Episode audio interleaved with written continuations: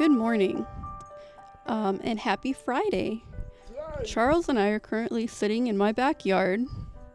It is a beautiful night here in Phoenix, Arizona, so please excuse the dogs running around and um, the bus that's probably going to drive past any minute now. Let's pray. Dear Father in heaven, thank you for another beautiful day that we get to spend with you. Please come and join us as we read and help us to learn something. In Jesus' name, amen. Amen. Oh, I almost dropped my phone. I like my phone. It has different colors on the text. I can't open it. Um, the curse of God rests upon many of the ill timed, inappropriate connections that are formed in this age of the world. If the Bible left these questions in a vague, uncertain light, then the course that may that many youth of today are pursuing in their attachments for one another would be more excusable. But the requirements of the Bible are not halfway injunctions. They demand perfect purity of thought, of word, and of deed. We are grateful to God that His word is a light to the feet, and that none need mistake the path of duty. The young shall make it a business to a business to consult its pages and heed its counsels, for sad mistakes are always made in departing from its precepts. God forbids believers marrying unbelievers. Never should God's people venture upon forbidden ground. Marriage between believers and unbelievers is forbidden by God, but too often the unconverted heart follows its own desires and marriages unsanctioned by God are formed. Because of this, many men and women are without hope and without God in the world. Their noble aspirations are dead. By a chain of circumstances, they are held in Satan's net. Those who are ruled by passion and impulse will have a bitter harvest to reap in this life, and their course may result in the loss of their souls. Those who profess the truth trample on the will of God in marrying unbelievers. They lose his favor and make bitter work of repentance. The unbelieving may possess an excellent moral character, but the fact that he or she has not answered to the claims of God and has neglected so great salvation is sufficient reason why such a union should not be consummated. The character of the unbelieving may be similar to that of the young man to whom Jesus addressed the word, one thing thou lacketh, lack. That was the one thing needful. Amazing. You know, one thing that stood out to me was the the part up here where she says the course of God rests upon many of ill-timed, inappropriate connections that are formed in this age of the world. If the Bible left these questions in a vague, uncertain light, then the course that many youth of today are pursuing in their attachments for one another would be more excusable. There are a lot of things in the Bible sometimes that have a tendency to be kind of vague a little bit.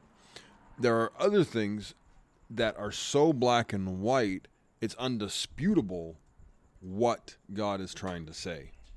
It's just like that um, yesterday when we read it started out with God's commandments are plain. Yeah. Like this is one of those plain things. Right. And uh Sorry, I touched it. That's okay. She's referring to my phone. Um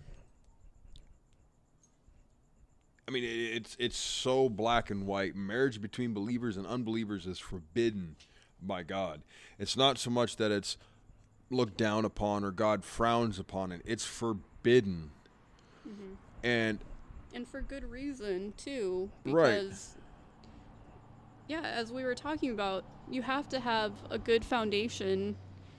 And what better foundation can you have in your relationship than a foundation in Christ? Right, and I think, you know, if you don't have God as a foundation in a relationship, all you have is your common likes your common dislikes, likes and dislikes. which are wishy-washy. They're wishy-washy. They change over time. And and your friendship the connection that you have between each other. But the problem is is that the connection that you have between people can easily be broken by a simple mistruth or not saying something Or, or, a wrong deed.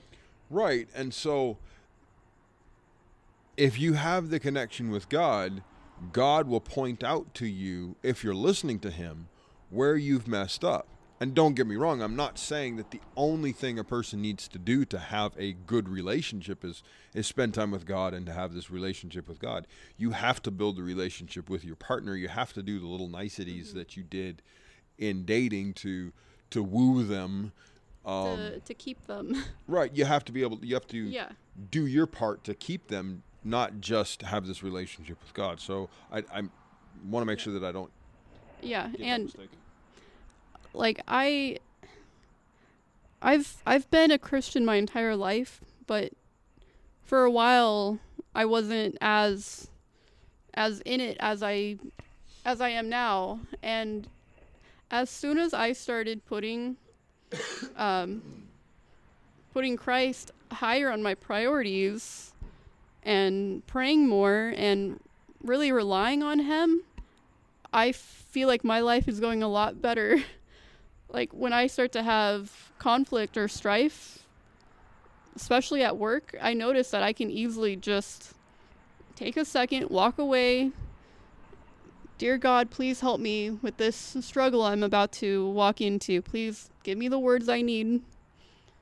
Help me to say the things I need to say and make me calm. Don't let me break down and and it helps. It works. God is the foundation we all need. Yeah, and, and and to add on to that, I mean, the thing is, is working in work environment, especially when you're working with people that aren't Christians, that aren't even Or don't even possess, openly- profess You can't openly talk about Christianity in a workplace sometimes. Right, and so it's it's um it's hard because I mean I've had I've had one of the people that I work with get in my face. I mean literally in my face yelling at me. And the natural reaction is you want to hit them, you want to whatever, but you know it's that chance that you throw up that half second prayer to God, "Hey God, help me. I need some help right now." Um, and like you said, it's so it's amazing how You feel it immediately. yeah, when you need it, God's there. He's always there for us. and so that ex- they the, the thing is is that if you have a relationship with God, if you have a deep relationship with God, a you're not going to be attracted to somebody who doesn't have a relationship with God. They may be beautiful, they may be gorgeous, they may be handsome, whatever, but if they don't have that connection with God, you see it and all that beauty that they have turns ugly Yeah, absolutely. and so um that relationship that you have with God is the most important thing because God will guide you. I mean, how many times have we talked about how God guided us together? You know, I wasn't I I was at the point where, you know what? I I'm not ready for a relationship. I don't want one cuz I need to work on myself. And that's when God opened my eyes and said, "Hey, there's somebody right there in front of you that I want you to get to know." And I'm sure glad that he did. Should we pray? Let's pray. Hold my hand. Always. Father in heaven, I just want to thank you for the words that you've given us, the advice, the commands. And sometimes you leave things vague and, and let us figure them out. But there are other things that are so black and white, and we appreciate, even though we don't always necessarily like the commands and the and the things that you ask us to do.